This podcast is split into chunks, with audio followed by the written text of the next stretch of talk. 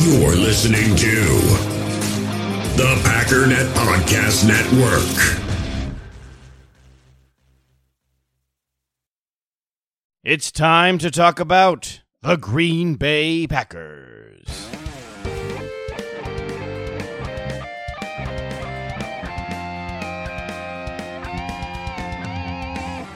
This is your Packers Update, the Daily Cheese, brought to you by Packernet.com. The Daily Cheese is a collaboration with the Packernet podcast, hosted by Ryan Schlip, the Pack Daddy. And I'm your host, JJ Lahey. A quick clarifier defensive lineman Brian Price was actually signed to the practice squad, which surprised me a little bit, not the active roster. Additionally, for this Saturday night game, Simon Stepaniak and Jace Sternberger have both been ruled out. Wide receiver Malik Taylor is questionable. That's it for Green Bay on the injury report. On the Panthers side of the ball, wide receiver Curtis Samuel is the biggest name fans will recognize who is listed as questionable. Also, safety Tre Boston, defensive end Austin Larkin, and tackle Russell Okung. Christian McCaffrey, for some reason, is listed as doubtful instead of out. I absolutely do not expect him to play. Mike Davis should be the running back we face and guard Dennis Daley is also doubtful. D end Efe Obada is also questionable. As you can see along this entire list, they're potentially missing a lot of guys in the trenches on both sides of the ball.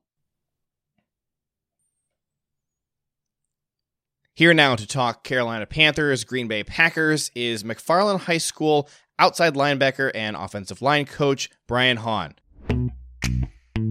Coach Hahn, welcome back to the show. Thanks, JJ. I look forward to this every week. Me too. I love doing this. We have a fun opponent here because, as Coach LaFleur mentioned in a Thursday press conference, this Panthers defense really likes to confuse you with multiple looks. Tell me what you've seen on the film.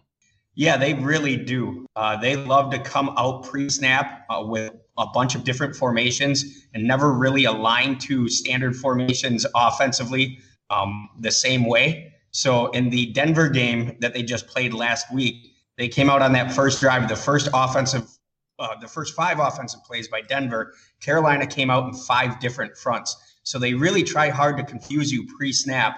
Um, but when they get to some post-snap stuff and when they fall into it, I really see a lot of relatively basic type of coverages.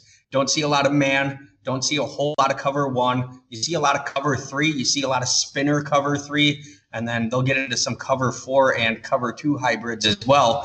But some pretty basic stuff uh, post snap, as long as you can get your rules and get your recognitions pre snap.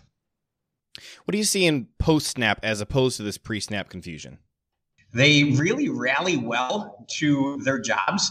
Um, so they, it's very much like a collegiate style of defense, which makes sense because Phil Snow came with Matt Rhule from Baylor. Phil Snow is their defensive coordinator.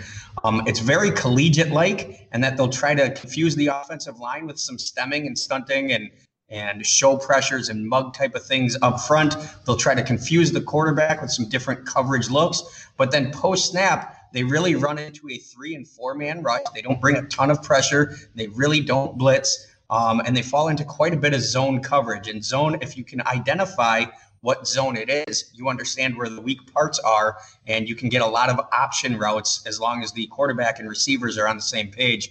Option routes can really hurt this style of defense.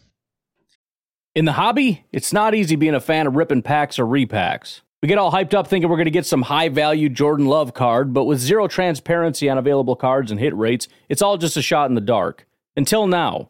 Introducing slab packs from arenaclub.com, the only repack that provides real value, a complete view on all possible cards, and clear hit rates for each one. Now, when I buy slab packs on Arena Club, it finally feels like I know what I'm getting.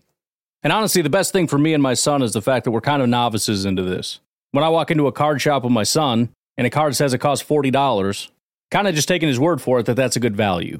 So I appreciate the transparency on grading, as well as just getting excited about seeing what you could potentially get. Right now, you can get 10% off your first purchase by going to arenaclub.com slash packdaddy. Wow, that's crazy offer. 10% off a $400 slab pack. That's 40 bucks right there. Anyways, that's arenaclub.com slash packdaddy for 10% off your first purchase. One last question about their defense. So we have recently added wide receiver Tavon Austin to come in and fill that Tyler Ervin role bring in some more jets, some more preset motion. How do you think that's going to benefit the Packers uh, facing the Panthers this week?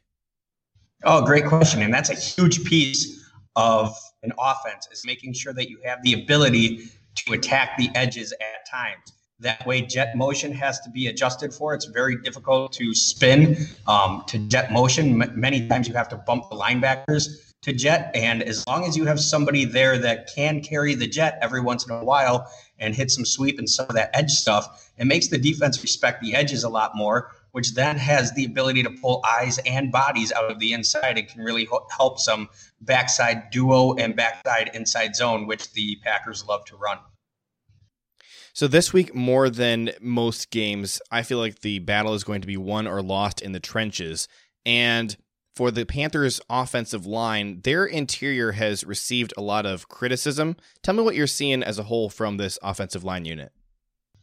Sure. Now they don't necessarily have the bulldozers up front, um, but Matt Rhule has done a great job since he's been at Baylor and now with the Panthers of making sure that he has a way to protect some of these players. So they really like to mix it up a lot.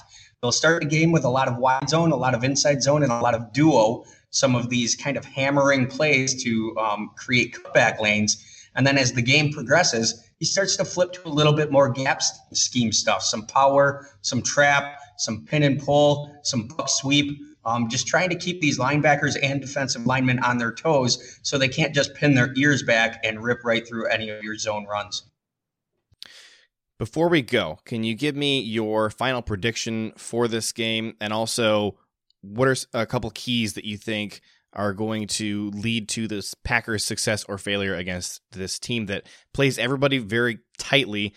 Almost every single game they've played this year has been uh, won or lost uh, by less than one possession.